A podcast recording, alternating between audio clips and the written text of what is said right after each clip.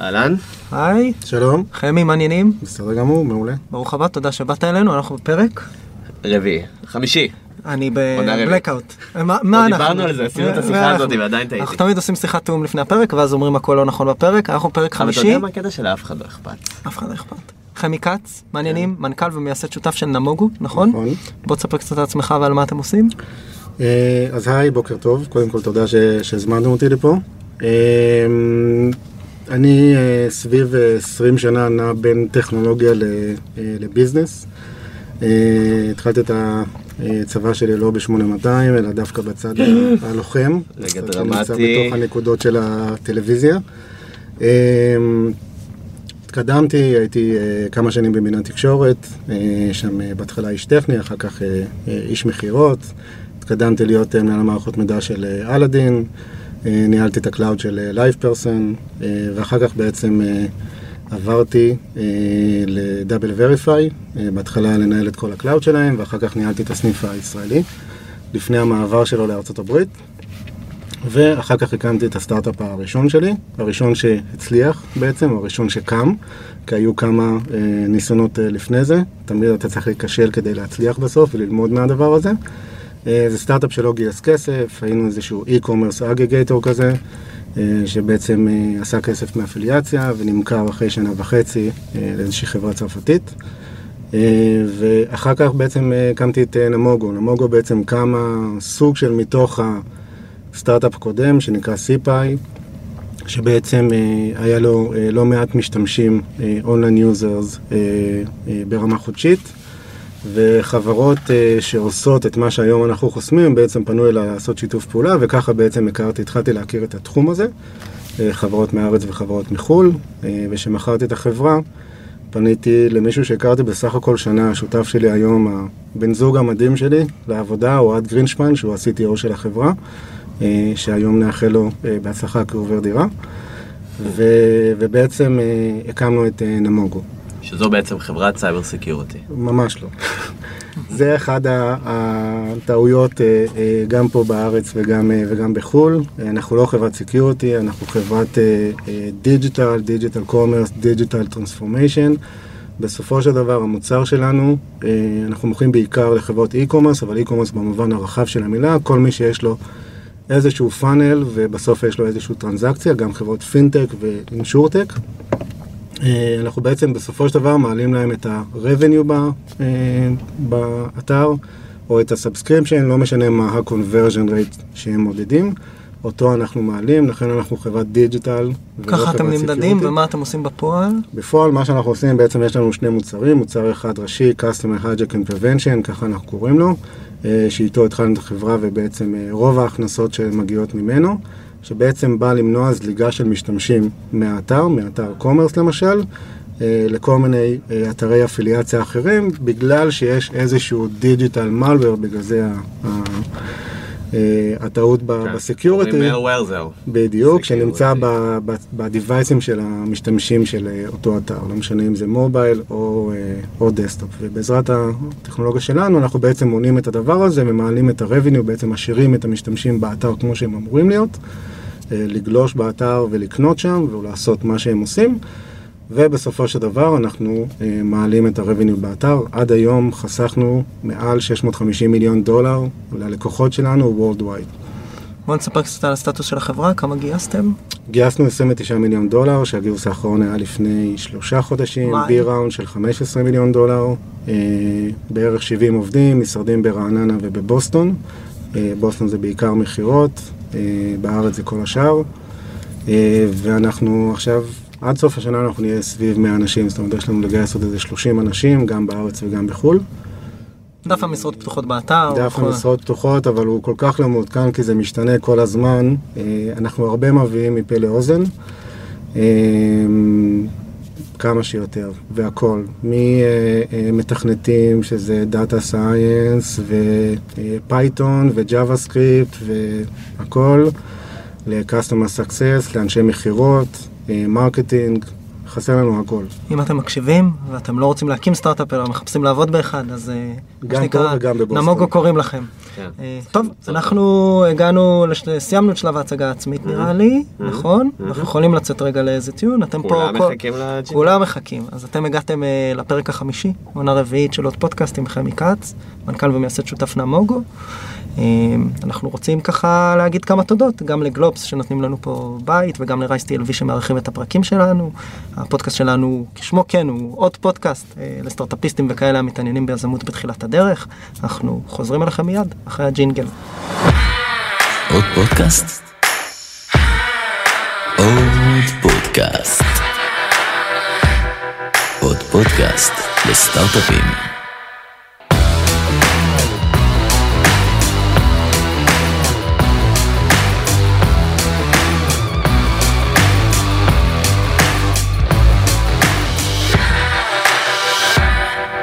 חזרנו, הרגשת את זה?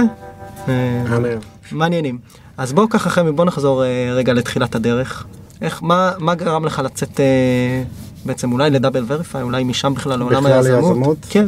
זה משהו שתמיד, אני חושב שזה משהו שקורה בצבא בישראל. החלק היזמי שלך, אתה מגיע לצבא, לא משנה באיזה יחידה או מה אתה לא עושה, אף פעם דברים לא מסודרים, ותמיד אתה צריך... יש כאלה שקוראים לזה קומבינות, יש כאלה שקוראים לזה כל מיני שפצורים, כל מיני דברים אחרים, ובעצם החלק היזמי שלך נבנה שם. אני באתי מיחידה לוחמת קטנה, שבעצם הייתה כל הזמן צריכה לנווט ולראות מה היא עושה בשלב המבצעי, ובעצם אני חושב ששם החלק היזמי הלך ובער. בהמשך הדרך זה משהו שתמיד היה שם. זה משהו, יש איזשהו שורה בשיר, אני חושב, של דודו טרסה, שעדיף כישלון מפואר מאשר חלומות במגירה. זה משהו שאני מאוד מאוד מאמין בו. אם יש משהו שאתה רוצה לעשות, תנסה לעשות עד שתצליח. כי אחרת שתהיה מבוגר ולא עשית אותו, אתה פשוט תתחרט על זה כל הזמן, וזה לא משנה מה זה. זה יכול להיות כאילו חברה, זה יכול להיות משהו אחר, אבל תלך ותעשי אותו. עוד משהו שאני מאוד מאמין בו זה fail fast. תנסה משהו, לא מצליח, תשנה, תנסה, לא מצליח, תשנה, וזה גם, זה בהכל, זה גם בחיים וגם בעבודה. אז היזמות זה משהו שתמיד בער לי. אני התחלתי את הקריירה שלי בכלל בחברה שהיא חברה טכנולוגית, אבל בעצם נותנת שירות, שזה בינת, שם בעצם למדתי את כל העולם והתפתחתי, ואז עברתי לחברת הייטק, שזה אלאדין, ראיתי בעצם את הצד השני.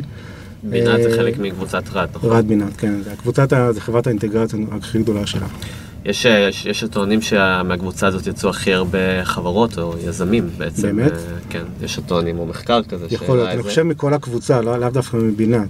מכל הקבוצה של רד, בדיוק. האחים זה ספן מאוד מאוד... יש שם משהו בסביבת עבודה שגם יוצר זזיק כזה של יזמות? אני לא יודע, זו הייתה סביבה מאוד מאוד לחוצה. אני גם, אתה יודע, בהתחלה נתתי שירות להמון חברות הייטק ולא הייטק גדולות. אני זוכר שבתחילת הדרך נתתי שירות לחברת הייבלסטר, שלימים נהייתה מידיה מיינד, ממש הם היו 5 אנשים. אפילו לא הכרתי, לא ידעתי בכלל מה הם עושים, בטח לא את כל עולם האדברטייזינג והכל. אבל אני חושב שבסביבה...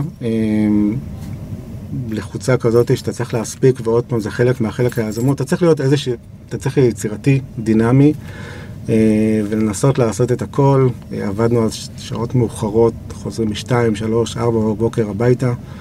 אני חושב שזה היה תקופות אחרות, קצת מהיום, והכל גם היה מאוד פיזי, הקלאוד לא היה כזה דבר, אז הכל היה הרבה יותר, לקח הרבה יותר זמן, סוחבים שרתים, מרימים ארונות, מרימים דאטה סנטרים, מאוד מאוד שונה, זה לא כמו היום, אתה מרים בשנייה איזה אלפי שרתים, זה היה חוויה מאוד מאוד מעניינת, ומשם להמשיך בעצם לצד השני, לאלאדין, אחר כך ל-LivePerson ו-Double Verify, אני חושב שבדאבל וריפיי ראיתי בעצם פעם ראשונה, הגעתי להיות עובד 30 או קצת פחות מזה, די בהתחלה אחרי סבב A, ובעצם ראיתי חברה מתפתחת ל-200 ומשהו אנשים, כולל מעבר לארצות הברית. זה היה בעצם פעם ראשונה שראיתי ממש חברת סטארט-אפ, נבנית מההתחלה, עוברת כל שנה משרדים, כי אין מקום יותר, ויושבים 3 אנשים בחדר של אחד, וזה המהות של, זה המהות של סטארט-אפ, וכל הכוח שעולה וכל אימפרשן שאתה מצליח זה, כולם שמחים, ההוויה הזאת, זה ההוויה של סטארט-אפ, ובעצם התמכרתי והבנתי שזה מה שאני רוצה לעשות, אני לא רוצה יותר לחזור לא לקורפורייט ולא לשום חברה גדולה, אלא להתחיל לבנות דברים מאפס. ואיך? אופה, דוס. זה קורה. מן הסתם, אתה לומד מהתהליך הזה, כל החברות שהיית אלאדין, ואתה לומד בעצם המון דברים שבעצם אתה לא יודע שאתה תצטרך ליישם אותם, שתוביל חברה. יש איזה קונסטרקטיב לרנינג שאתה בעצם יכול גם להמליץ פה ליזמים שהם כבר עובדים שכירים, גם בזמן שאתם עובדים, כלומר, איך אתה בעצם עושה observation בצורה כזאת שאתה יכול אחרי זה ליישם וללמוד גם על התהליכים שהחברה שלך עובדת, במקום להיות איזה צופה מהצד? אז א', אני חושב שכל עובד, לא משנה מה התפקיד שלו בחברה, נורא חשוב להבין מה החברה עושה, מה הביזנס שלה, גם אם הוא מתכנת ולא קשור לביזנס, עושה בכלל כלים פנימיים, שיבין מה החברה עושה, ממה היא עושה כסף, מה המודלים שלה. זה שאלות נורא נורא פשוטות שאפשר, אני חושב, לשאול את המנהלים שלהם, או בטח אם הוא נמצא בחברת סטארט-אפ, את היזמים, לא מכיר יזם שלא אוהב לדבר על הדברים האלה, ולהבין כאילו איך מגיעים לשם. אני יכול להגיד לך שחלק מהעובדים שלנו היום, וגם עובדים בעבר, שאלו אותי איך לפתוח סטארט-אפ. יש לי רעיון, כאילו מה עושים, מה זה. זה בסדר גמור, וזה הכי כיף לבוא ולעזור להם, ולהסביר להם מה צריך לעשות. הרי תמיד יש את ה... מרגיש שהאווירה בחברה מעוררת בהם השראה באיזשהו מקום? כן, כן, כן. יש... הם מאוד צמאים... בטח בסניף הישראלי שהוא פחות סניף ביזנסי, נקרא לזה ככה, כי רוב המחירות שלנו נעשות מבוסטון, הם מאוד צמאים לחלק הביזנסי. מתכנת שמתכנת איזשהו דוח או איזשהו משהו, מאוד שמח לשמוע שאחר כך לקוחות משתמשים בו ועושים בו איזשהו משהו, ובעקבות זה גם החברה הרוויחה כסף. זה משהו שמאוד מעניין אותם לדעת איך תהליך המחירה עובד, מה עובד, מה לא עובד. איך העבודה שלהם גם מתחברת בסופו של דבר לאיזשהו לקוח גדול שמשתמש בשירות שלהם. זה משהו מאוד, מאוד מחבר ומאוד מעניין אותם, גם אם בסוף הם לא רוצים להיות יזמים ורוצים להיות שכירים כל החיים שלהם, אבל זה מאוד, זה כאילו נותן נופך אחר לעבודה שלהם.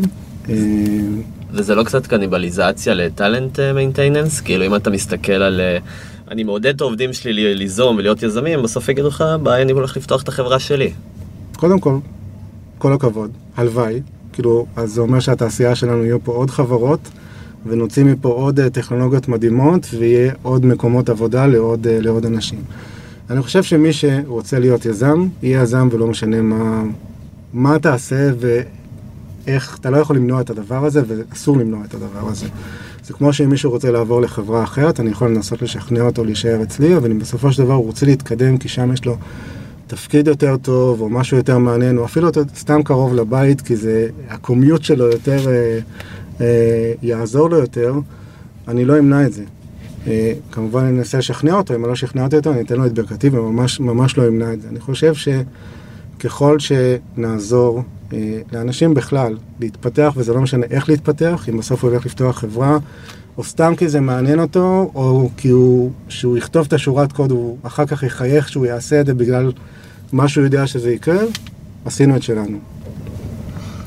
איך נעשית הקפיצה הזו אז לעולם היזמות? הקמת מיזם אמרת בתחום האי-קומרס?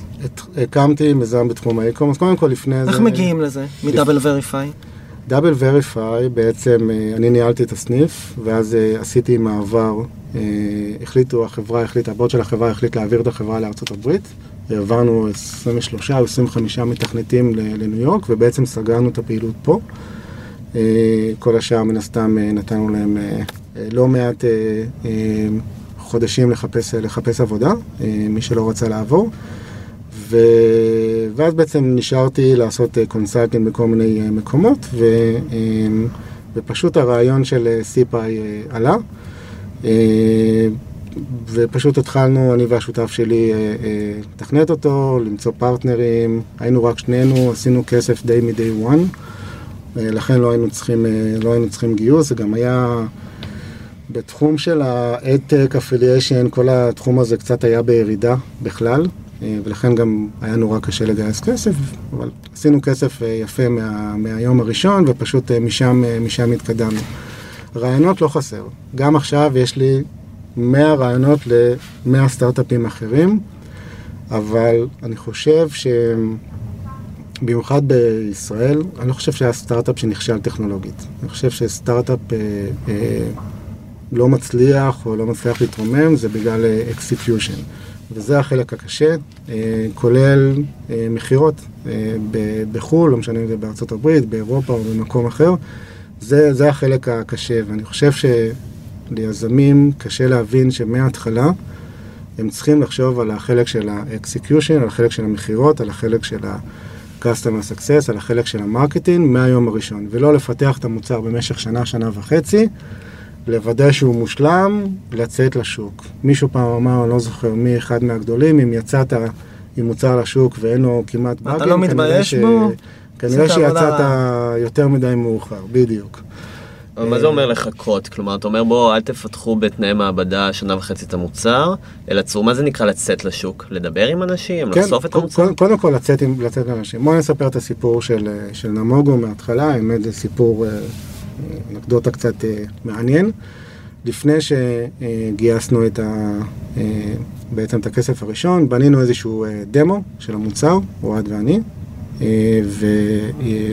והייתה לנו מצגת, היום היא מצגת מאוד מאוד מכוערת, אבל אז חשבנו שהיא מדהימה. ובעצם פנינו בקולד קול אימייל לכל מיני חברות e-commerce מאוד מאוד גדולות באנגליה, לקחנו את אנגליה כזה יחסית קרוב אלינו, חברות כמו ארגוס, שהן לקוחות שלנו היום, ועוד לא מעט חברות מהגדולות באנגליה בעולם האי-קומרס, חברות שמוכרות במיליארדים באי-קומרס. שלחנו להם בלינקדין, אימיילים, כל מיני דברים, כולל תמונות של איך נראה האתר שלהם עם גולשים, מה שנקרא מלוכלכים, שיש להם כל מיני פרסומות בפרודקט רקומנדיישן, ובעצם קבענו פגישות, היה לנו לא מעט פגישות, אני חייב לציין, הייתה לנו יחסית הצלחה מבחינת המדדים של פאנל, של שליחת אימיילים והכל. זה כבר אינדיקציה שיש פיין רציני ללקוח לגבי מה שאתה רוצה לפתור. אבל לא רק זה, אסטרטגיית אימייל מרקטינג, מה ששלכם, תקנתם טועה, לא באתם ואמרתם, לא דיברתם על עצמכם. עשיתם מחקר על הלקוח. עשינו מחקר על הלקוח. אמרתם איך אנחנו בעצם יכולים לעזור לכם. והראינו לו גם את הבעיה בוויזואלית, ואמרנו לו מה אנחנו יכולים לעשות בשבילו, בעזרת איזשהו calculation שבנינו, כמה אנחנו יכולים לחסוך לו. אז אפילו בכל דימל נתתם value מרגע ראשון. נכון, ושם היה לנו משהו מדהים, כמו 70% מהאימיילים שנשלחו, בסופו של דבר כאילו נקבעו פגישה. זה פנומנלי בסטנדרט. דבר כאילו מדהים, אנחנו לא הצלחנו לשחזר את זה מאז, אני חייב להגיד.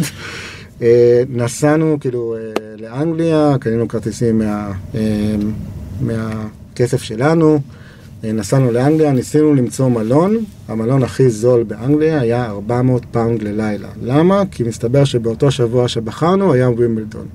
לא ידענו את זה, מצאנו Airbnb באיזושהי שכונה נחמדה בלונדון, בשורדיץ'. לקחנו חדר, לא בית אפילו, חדר, כי היה נורא יקר שם, של איזושהי סטודנטית שנמצאת בחופשת, זה היה ביולי, יולי 2014, שנמצאת באיזושהי חופשה בבית שלה. שאלנו אותה, מיטה מספיק גדולה כדי שנוכל לישון שם, החדר מספיק גדול, כן, אני ישנה שם הרבה מאוד עם חברים שלי. טוב, נחתנו, הגענו ב-10 בלילה, אני חושב, לאיזשהו בניין, כמו מחסן שהסב אותו לדירות. נכנסים לדירה, החדר, חצי בערך מהחדר הזה, המיטה היא מיטת יחיד, אפילו לא מיטה וחצי. אתם רואים אותי, אני די גדול, השותף שלי אבל קטן, קצת בבוקר התעוררנו בקפיות, וככה היינו שבוע שלם. זה מה שנקרא גיבוש צוות בתחילת הדרך. ופשוט הלכנו ללקוחות, הצגנו להם את זה, אפילו לא היינו צריכים להציג להם את הדמו, הצגנו להם את המצגת, את הבעיה. אף אחד לא הכיר את הבעיה הזאת, כי זה בעצם משהו שקיים כבר כמה זמן, הוא אמנם הולך וצובר תאוצה בשנים האחרונות, אבל זה כל מיני ביזנס KPI שהם רגילים אליו. אין להם דרך יכולת לראות את הבעיה, כי הכל קורה בעצם בצד של המשתמש. ומה הצגת? איך הצגת את זה? מאוד פשוט. מה הפיץ' שלך? הפיץ' היה מאוד מאוד פשוט. X אחוז מהמשתמשים שלך, זה מה שהם חווים בצורה כזאת או אחרת, עם תמונה של כמה מסכים של האתר שלהם, עם כל מיני, או פרסומות, או product recommendation, כל מיני דברים שבעצם... לוקחים אותם החוצה. לוקחים אותם החוצה, או אפילו לא נראים טוב. גם חלק מהפעמים אתה אפילו יכול לראות פורנו, או גמלינג, באתר e-commerce, משהו שבדרך כלל אתה לא רואה. והוכחנו להם בעזרת כל מיני כלים, כמו Alexa, SimilarWeb, וכל מיני דברים כאלה, בעצם לאיפה המשתמשים שלהם הולכים אחר כך. כי בסופו של דבר יש איזשהו chain של affiliation, שבסוף הוא מגיע לאיזשהו דף. מגאפ הוא יכול להגיע לאתר אחר, לסאק פיף אבניו או משהו כזה, אף על פי שסאק פיף אבניו לא יודעת שבעצם הם רצים על גאפ, כי מישהו לקח את האפיליישן שלהם. שזה נטוורקס ו... כן, יש שם, זה צ'יין מאוד מאוד מאוד ארוך, שנורא נורא נורא קשה לעקוב אחרי הדבר הזה, אבל בסוף רואים איזשהו פרסומת באתר של גאפ, באתר של ארגוס, שמי שלוחץ עליו בעצם יכול לעוף החוצה. ואין שליטה על הפרסומות האלה? לא, כי הכל קורה בעצם אצלך על ה-Device. אתה בעצם גולש לגאפ, אתה בעצם, מה שקורה מאחורה, אתה מרנדר את הדף אליך, הדף יורד אליך, אצלך יש משהו, זה לא שגאפ קרה להם איזשהו משהו, אצלך יש משהו במחשב, או שדרך איזשהו וי-פיי שאתה גולש, יש 1,001,000 טכניקות שמשהו יופיע אצלך, ובעצם עולה איזשהו לייר, זה ליירים מאוד מאוד חכמים, אנשים מאוד מאוד חכמים שבונים מ-Visual Recognition ל-Text Analyze, להמון המון המון טכנולוגיה, כדי בעצם להתאים לך או את המוצר או את הפרסומת, למה, פרסומת זה ריטרגטינג למשהו אחר, לרוב זה לג'יט פרסומות, פשוט האלוקציה היא לא טובה, והמוצרים הם בדרך כלל מוצרים מותאמים למה שחיפשת. חיפשת ג'ינס, תקבל ג'ינס. לפעמים אפילו את אותו ג'ינס באותו חברה, אבל במחיר יותר נמוך שאתה תרצה ללחוץ עליו. אפילו $5, אתה תדחץ עליו, אתה יכול להגיע אפילו לאותו אתר, זה מה שנקרא affiliate hijacking, ובעצם עכשיו אותה החברה צריכה לשלם קומישן, להביא אותך לאותו מקום שהיית לפני זה. וזה קורה גם בצ'קאוט, וזה קורה בהמון המון מקומות, גם במקומות שהם סקיורים. ואיך מונעים את זה?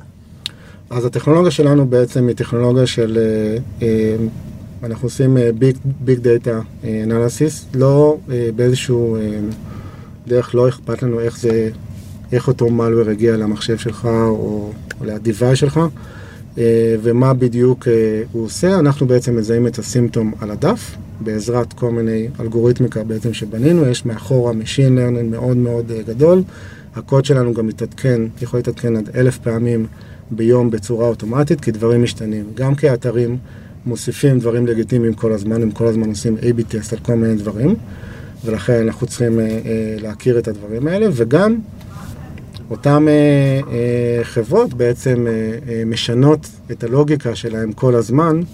אז תן לי רגע להבין, אתם בעצם מה, מתחברים נגיד לצרכן על ה-API של הלקוח, ובעצם יושבים על הקוד של האתר שלו, רואים מהצד של היוזר, אם יש התנהגות שהיא אנומלית למה שצריך לקרות בהתאם לקוד מקור של האתר, אז אומרים, פה יכול להיות שיש לך מיילר שגרם למישהו להקליק במקום שלא אמור להיות באנר על באנר, נגיד, בפשט? בגדול כן. אנחנו באים עם הדף, עם האתר של הלקוחות שלנו, עם הדף של הלקוח שלנו, ובעצם אנחנו רצים אצלך במחשב, וכמו שאמרת, מזהים אנומליות, יש לנו המון המון המון סוגי אנומליות, גם צריך לזכור אתה גם עושה הקלטה של הסשן של היוזר עצמו, זאת אומרת, אתה גם מסתכל מה מותקן לו על הטלפון? לא, אנחנו לא עושים שום הקלטה, לא מטעמי פרייבסי ולא מטעמים אחרים. הקוד שלנו יודע לזהות בזמן אמת דברים שהם מוגדרים באנומליה, והוא יודע לחסום אותם, ולחסום אותם זה לעשות בכל מיני צורות של חסימה. אנחנו לא עושים שום דבר uninstall מהצד של היוזר, אנחנו לא עושים uninstall לאותה תוכנה. גם מאוד קשה לעשות את הדבר הזה, לרוב רק פירמוט עוזר בלעשות את הדבר הזה, אלא בעצם מעלים את הסימפטום באותו רגע מהדף, וככה שהחוויה שלך בעצם תהיה חוויה נקייה. אנחנו כן, המערכת תוריד רק דברים שהיא 100% בטוחה. דברים שהיא לא 100% בטוחה, היא תעביר אחורה לעוד אנליסיס, לכן אין לנו false positive בכלל. אבל יש לנו כן false negative קצת, עד שהמערכת תזהה בצורה אמיתית שהדבר הזה הוא באמת... אז רק כדי להבין, בסופו של דבר אתם סוג של אנטיווירוס? לא בדיוק, אנטיווירוס עובד על חתימות. אתם לא עובדים על חתימות? איך אתה מגדיר מהו אנומליה ומה לא? זה חלק מה-IP שלנו, ויש לנו כמה פטנטים על הדבר הזה. לזהות לזהות את החלק האנומלי באותו רגע, כי אותו malware יכול להיות שלשניכם יש את אותו malware, אצלך הוא יתנהג בצורה אחת ואצלך הוא יתנהג בצורה אחרת. זה בדיוק כמו ה-AB test שנעשה באתרי e-commerce, או הפרסונליזציה שיש, חברות כמו Dynamic Yield וכאלה, שזה חברות אמיתיות שמעלות ערך באמת ללקוחות שלהם, אבל שניכם תראו דברים לגמרי שונים באותו דף, כי זה מותאם לך וזה מותאם לך. אז אותו דבר אנחנו עושים בעצם. מה, אתם מותקנים דרך הצד של ה... אתם בעצם עובדים כ-B2B2C. אנחנו חברת B2B, אם נקצין את זה, לא אכפת לנו מהמשתמשים. מאוד אכפת לנו מהמשתמשים, אבל אנחנו מוכרים לצד של הביזנס. נחזור לשאלה של ה-security, אנחנו מוכרים גם לאנשי הביזנס בארגון, אנחנו מוכרים ל-Chief Digital Officer, ל-Business Owner, לרוב מרקטינג מביא טראפיק לאתר, והדיג'יטל מקנברט. כי בסוף הפליי זה להגדיל קונברז'ן? כן, אנחנו בעצם... אבל איך זה מגדיל קונברז'ן? בעזרת זה שאתה בעצם חוסם או לא נותן לאותם משתמשים לצאת החוץ, ובוא נגיד שאתה ארגוס, כמו שאמרנו. יש לך 20% מהמשתמשים שלך, יש להם איזושהי תופעה שבעצם יכולה להוציא אותם החוצה מהאתר, או להחזיר אותם ושיהיה affiliate hijacking, כמו שאמרנו. ברגע שאנחנו חוסמים את אותם 20%, אנחנו בעצם מונעים מאותם 20% לצאת החוצה, ובעצם מעלים את הקונברז'ן של האתר. נשארים באתר, גולשים יותר, קונים יותר, כמו יוזרים נקיים, מה שנקרא, וככה בעצם אנחנו מעלים את ה... אז המטריקה זה בעצם הסשן, כמה זמן הם ייצרו בסשן עצמו, וזה מגדיל את הקונברז'ן, לפי מה שהוכחתם. בגדול, מה שאנחנו עושים בצורה מאוד מאוד פשוטה, A-B טסט, פיילוטים על לקוחות שלנו, 50% מהאוכלוסייה הם שמים אותנו, 50% הם לא שמים אותנו, אנחנו שולחים את המידע, יש לנו גם דשבורד משלנו שמראה להם את כל הנתונים עם ריפורטים, אבל אנחנו גם שולחים את המידע לאנליטיק שלהם. הם כמה עושים באונס בק החוצה? כן, הם אפילו קונברז'ן, קונברז'ן זה הקבוצה A עשתה 1.1% קונברז'ן, קבוצה B עם נמוגו עשתה 1.5% קונברז'ן. וכמה אתם באמת מעלים אותו היום? בין 1% ל-5% באוברול קונברז'ן. מספרים גדולים זה משמעותי. מדובר על בסופו של דבר מעל $650 מיליון למשתמשים שלנו. זה יכול להיות כמה מיליוני דולרים בודדים לשנה, עד יש לנו לקוח שעשינו לו גם מעל $100 מיליון בשנה. יש לנו גם case study באתר, למשל תומי, אם אני זוכר את הנתונים שלו, תומי הוא לקוח שלנו, יש לה בסביבות ה-16% infection rate ליוזרים שלנו, זאת אומרת 16% מהיוזרים שלהם מודבקים באיזשהו משהו. צריך לזכור שגם באי-קומרס זה מאוד סיזונלי, בינואר יהיה לך סוג מסוים של infection rate, בנובמבר, דצמבר, יהיה לך הרבה, הרבה, הרבה יותר. ואם אני לא טועה, לנו לא מעל 2% באובר על קונברז'ן רייט. זאת אומרת, אם הם עושים $100 מיליון, אנחנו מחזירים להם $2 מיליון. בשנה. בשנה. ואנחנו ככה קצת פתחנו סוגריים על מה אתם עושים, והתחלנו בעצם מהסיפור שבו טסתם ללונדון וישנתם על מיטה זוגית, נכון. ועשיתם את ה-Customer Development הראשון שלכם כפרוסס. כן. איך בסוף אתם מוכרים? התחלת להגיד... לפני שככה פתחנו את ההקלטה, שאתם מוכרים בעיניכם לאנטרפרייז, אתם מוכרים לקוחות תיקמורס מאוד גדולים, עסקה שנתית, שגם כנראה עולה הרבה. איך, א', אתם מצדיקים את המחיר, ב', איך מנהלים תהליך מחירה כזה? אז נתחיל מהחלק השני שהוא יותר קל, להצדיק את המחיר זה ROI מאוד פשוט. חברה עושה X כסף, יש לה X מרג'ין, אנחנו גובים סכום מסוים של כסף, והם רואים בסוף ROI. ה-ROI שלנו, הוא בין 3 שבועות לגרוס רבניו שלהם, עד 15 שבועות לנט רבניו שלהם. זאת אומרת, אנחנו, וזה משתנה כאילו מלקוח ללקוח, ואנחנו מתחילים בכלל עם ביזנס קייס לחלוטין, אנחנו צריכים בעזרת ה-AB טסט להגיע לפחות להצדיק את הביזנס קייס, ובסופו של דבר המוצר משלם את עצמו תוך כמה שבועות, לפעמים שלקוחות תמיד מתווכחים על מחירים, אין מה לעשות, זה חלק מתהליך פוקיומנט, אני לא מדבר על בארץ, בארצות הברית במיוחד, ולפעמים אנחנו פשוט אומרים להם, אתה יכול להמשיך להתווכח במשך שבוע, שבועיים. בשבוע הזה כבר הפסדת את כל הכסף שהיית, כאילו אמור, שרצית להוריד מהמחיר, וזה פשוט משכנע אותם. הלקוחות צריכים לשלם מדי וואן? אוקיי.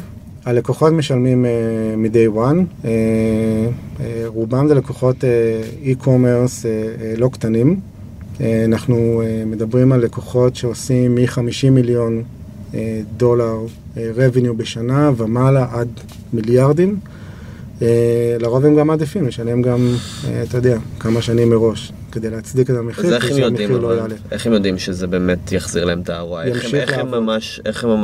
איך אתה יוצר את הטראסט הזה עם הלקוחות? יש קבוצת ביקורת כל הזמן, נראה לי. כן, אז קודם כל עושים פיילוט. יש לנו מחלקת Customer Success שעושה פיילוט עם הלקוחות, ויש תהליך מאוד מאוד צמוד. ההתקנה היא מאוד מאוד פשוטה, זאת אומרת, הלקוח לא צריך הרבה resources כדי לבחון את המערכת, אבל הוא כן צריך את ה-attention שלו ואת הזמן שלו כדי לנתח את המידע, והמחלקת Customer Success שלנו עובדת ביחד איתם, ובעצם מוכיחה להם את מה שאנחנו חוסכים, ולרוב מי שנותן את ה-technical win זה הצד אנליטיק של הלקוח, לא אנחנו. אנחנו בעצם מסייעים לכל הדבר הזה, אבל בלי technical win, כמובן שאי אפשר לעבור. אז השאלה בעצם איך שומרים על הדבר הזה לאורך השנה, ומראים שאנחנו עדיין מראים את אותו value, לפחות את אותו value שהראינו בזמן הפיילוט. אז כן, לרוב אנחנו משאירים איזושהי קבוצת ביקורת של 2-3%, תלוי מה הלקוח רוצה. לרוב הוא רוצה כמה שפחות, מן הסתם כדי ליהנות מהכסף, אבל זה גם מאוד תלוי בגודל של האתר. שבעצם הוא תמיד יכול לראות בכל רגע נתון איפה אנחנו עומדים ומה אנחנו עושים. אני יכול להגיד לך ש100% מהלקוחות שלנו, אנחנו מראים שאולי היינו צריכים לעשות סס חודשי, כי אנחנו רק הולכים ומעלים להם את ה-ROI. מדי חודש בחודשו. מדי חודש בחודשו, כמובן עוד פעם זה משתנה, כאילו יש מבצעים ויש כל מיני back to school וכל מיני דברים כאלה, כל מיני ימים מטורפים של מחירות, אבל אנחנו ממשיכים להראות להם ROI, ולראיה יש היום לחברה מעל כמעט 70 ברנדים, ו0% צ'רן. זאת אומרת, אף לקוח לא עזב אותנו, מתחילת החברה, רק חידשו. יש רק לקוח אחד שעזב אותנו כי הוא פשט את הרגל. אז תלוי, אפשר לשאול מי עזב את מי. אז רגע, בוא נחזור שנייה להליך המחירה, כי אנחנו מדברים פה על מחירה שכנראה יש פה פיין אמיתי, ומה שנקרא value proposition אמיתי, כי בסוף אנשים נשארים. איך אתה ניגש למחירות הראשונות האלה מעבר לאימייל והמסע הזה בלונדון? אז ההתחלה הייתה מאוד מאוד קשה, כי אתה צריך בעצם לעשות market education לכולם, לאנשי המחירות, לפרטנרים שלך, לכל מיני קונסלטים שיכולים לייעץ ללקוח, לאנליסטים, גרטנר, IDC וכל אלה. אף אחד בעצם לא הכיר את התופעה הזאת. ולראה עכשיו הצלחנו, כי ממש לפני כמה חודשים קיבלנו גם מגרטנר קול ונדר על קאסטומר הייג'קינג, ואנשים מתחילים לדבר על הדבר הזה, ועכשיו חברות כבר מתחילות לפנות אלינו, לקוחות. אז אתה מתחיל לעשות הרבה PR'ים והרבה להשתתף בתערוכות. אחד הדברים הטובים אצלנו שהפיין אנחנו יכולים להראות אותו בעזרת, כמו שאמרתי מקודם, יש לנו קייסים פשוטים פשוט. כן, יש לנו איזשהו סקורקארד שאנחנו יכולים לייצר מאוד מאוד מהר עם infected machine, בעצם להראות לך פשוט את התופעה בעזרת איזשהו אנליזה שאנחנו עושים, להגיד כמה מהמשתמשים שלך בעצם מודבקים. השאלה בעצם תמיד זה לעלות בפריוריטי של אנשי האי-קומרס, לבוא ולעשות איזשהו פיילוט, כי הם עסוקים מאוד, כולם נלחמים באמזון, ואין להם בטח לא משהו שתוכנן שנתיים מראש, מאוד מאוד קשה להם להזיז. וזה אנחנו מצליחים לעשות בעזרת פשוט שכנוע. היום זה נורא קל לנו, יחסית קל לנו, כי יש לנו לא מעט case study, לא מעט לקוחות מהגדולים, למעט אמזון, אנחנו בעצם נמצאים כמעט על רוב הטיר 1, טיר 2, גם באירופה וגם בארצות הברית, ונמשיך לעוד שווקים אחרים, אז היום מאוד מאוד מאוד קל לנו, אבל בהתחלה זה היה באמת קשה, זה פשוט אנשי מחירות, בהתחלה זה הייתי אני, 8-9 מחירות ראשונות, וזה לקוחות גדולים, היה החלטה אסטרטגית. כמה זמן תהליך כזה נמשך? כיום הוא נמשך בין 3-5 חודשים, שזה יחסית מהר. היום? ואז? אז זה גם השנה. זה לקח זמן. אני כן יכול להגיד שהלקוח הראשון, ארגוס, שהוא לקוח הראשון של חברה, שזו חברה ששווה כמה מיליארדי דולרים, מוכרת מעל 2 מיליארד דולר בשנה.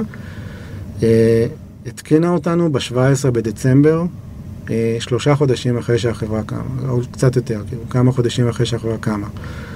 שכבר היה לנו מוצר, אולי המוצר בשל, לא היה לנו לא דשבורד, לא ריפורטים, לא מחלקת קאסטומר סקסס, ועדיין שם אותנו בשיא תקופת החגים, כי הם כל כך פחדו כאילו מהפיין, לקחנו כמה זמן להעביר אותם להיות לקוח משלם, והיום הם אחד מה... התחלתם בחינם איתם, אמרתם בואו רק תנסו, נראה שזה עובד. כן, הלכנו ממש לטופ טיר באנגליה, ואחר כך עשינו את אותו דבר גם בארצות הברית. זה לא היה קל, מסתבר שבאנגליה הם הרבה יותר early adapter, החבר'ה של האי-קומרס. הבעיה שאחר כך אתה מגיע לארצות הברית, הם אומרים לך... איפה הלקוחות האמריקאים? מי זה ארגוס? לא מכיר אותו, זה חברת ענק. גם חברות יותר קטנות, הן לא מכירות אותו, ואתה בעצם צריך להוכיח שאין לך אחות מההתחלה. אז עשינו גם את זה, והיינו לקוחות גדולים ראשונים, וזהו. והיום אנחנו נמצאים, כמו שאמרתי, על הטירים הכי גדולים. אנחנו על גאפ, לנובו, טומי, כמו שאמרנו, אסיקס, הרבה מאוד ברנדים, כולל מהשמות הגדולים, אנחנו עם קולס, עם וולמארט, ממש מתחילים דברים ענקיים, והחברה צומחת בטירוף. בוא נדבר על גיוס. מתי גייסתם? פעם ראשונה. באוגוסט. $5 מיליון? או שגייסתם לפני? לא. אז גייסנו, כשחזרנו לארץ, תוך 3 שבועות בערך גייסנו 1-1, שתוך...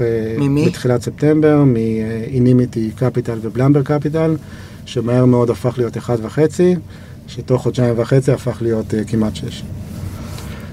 איך בונים סיבוב כזה? אנשים עכשיו שומעים את התיאור הזה ואומרים אוקיי, איזי פיזי. זה ממש לא היה מתוכנן. אנחנו תכננו לגייס $1 מיליון בהתחלה.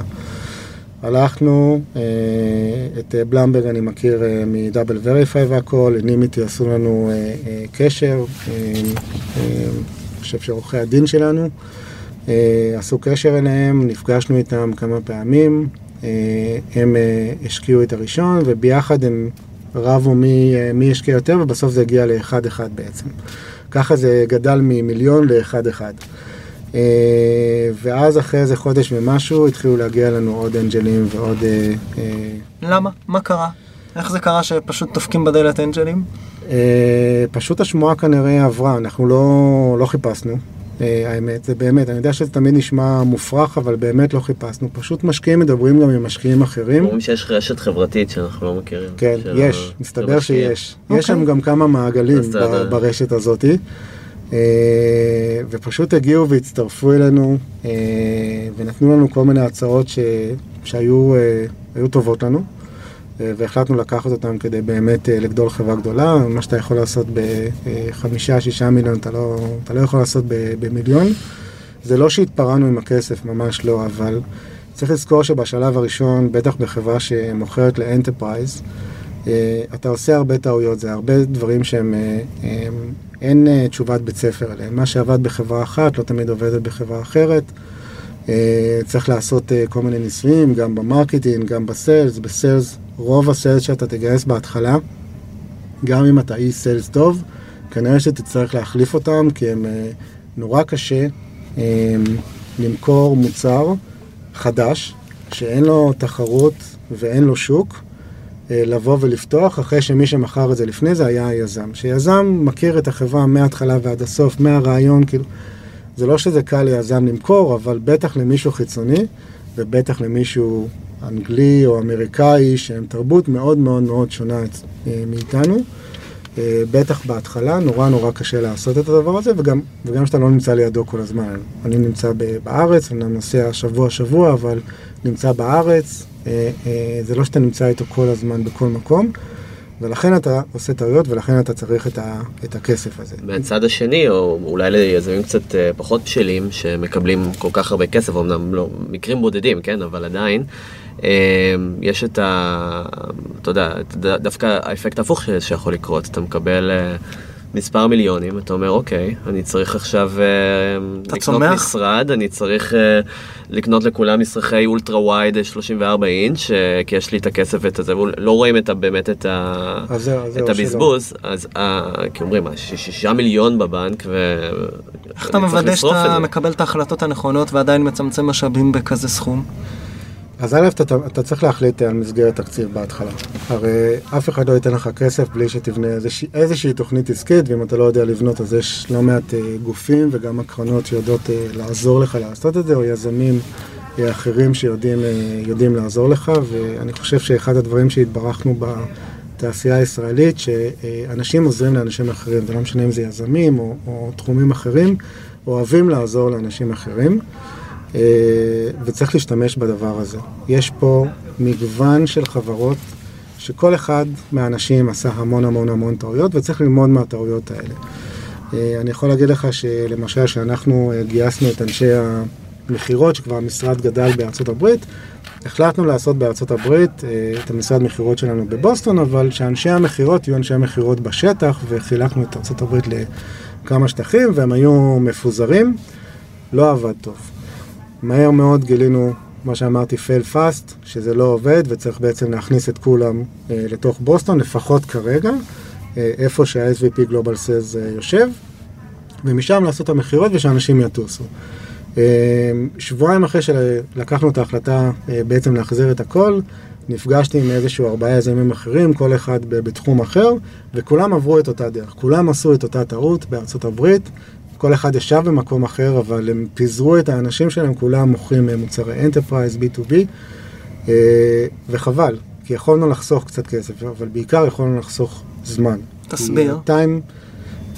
אם היינו מדברים לפני זה על חלק מהצ'לנג'ים שיש לנו, איך לבנות נכון, יכולת שהייתה נמנעת מאיתנו. זאת אומרת, היכולת להתייעץ ולדבר עם אנשים שכבר עשו את זה קודם.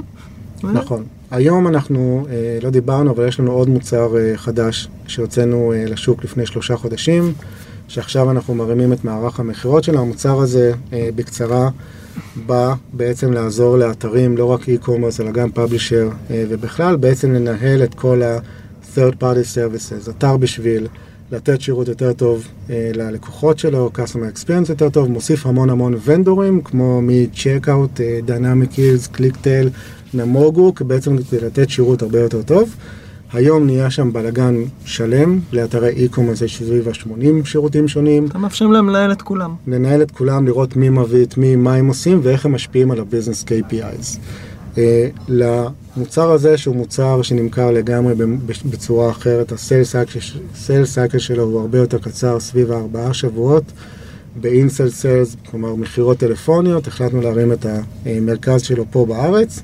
לפני שעשינו את הדבר הזה, נפגשנו עם בערך 20 חברות ו-20 יזמים של חברות שונות, בעיקר בארץ אבל גם בחול, כדי להבין איך הם בנו את הדברים. החברות כמו SimilarWeb, WalkMe, SciSense, כדי להבין איך הם בנו את המערך שלהם, ובסוף לקחנו את כל המרכיבים האלה ובנינו את המצרך שהוא מותאם לנו, אבל בעזרת כל העצות שלהם.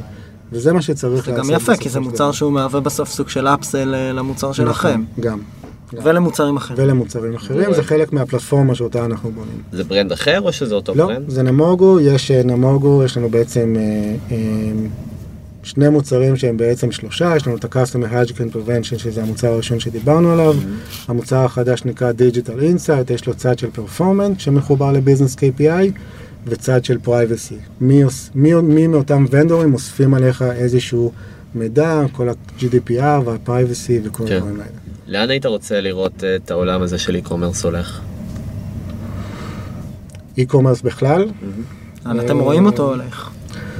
הוא רק הולך ומתפתח, זאת אומרת, רואים לא מעט חברות היום עוברות מהאופליין לאונליין. אני חושב שאונליין בלבד לא יכול להתקיים, זאת אומרת, אתה חייב להתקיים עם אופליין, ורואים את זה היום קצת חזרה לעולם האופליין, אבל האונליין זה משהו שרק הולך וגדל, והיום בעצם נותן להגיע לריץ' הרבה יותר גדול, במהירות ובמחירים הרבה יותר סבירים.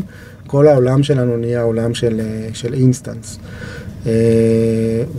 ולשם זה הולך. אז אני לא יודע אם המובייל קומרס ילך ויתפוס, יש חברות שהצליחו לפצח את זה, כמו אמזון, חברות כמו אובר, Airbnb וכאלה, אבל לחברות הגדולות הם קצת מתקשים מהקטע של המובייל קומרס, אבל קומרס בכלל הוא רק הולך וגדל, והפרסונליזציה שקורית באתרים זה משהו שהוא מתרחב ברמה מדהימה, ולכן בסוף צריך חברות כמונו כדי לבוא ולעזור ולהשאיר אותך כמה שיותר זמן באתר כדי שתקנה כמה שיותר. בנימה אופטימית זו, חמי, תודה רבה לך על הזמן. תודה רבה. מקווים שהיה לא נורא מדי. לא, עבר מהר. אחלה. תודה. תודה.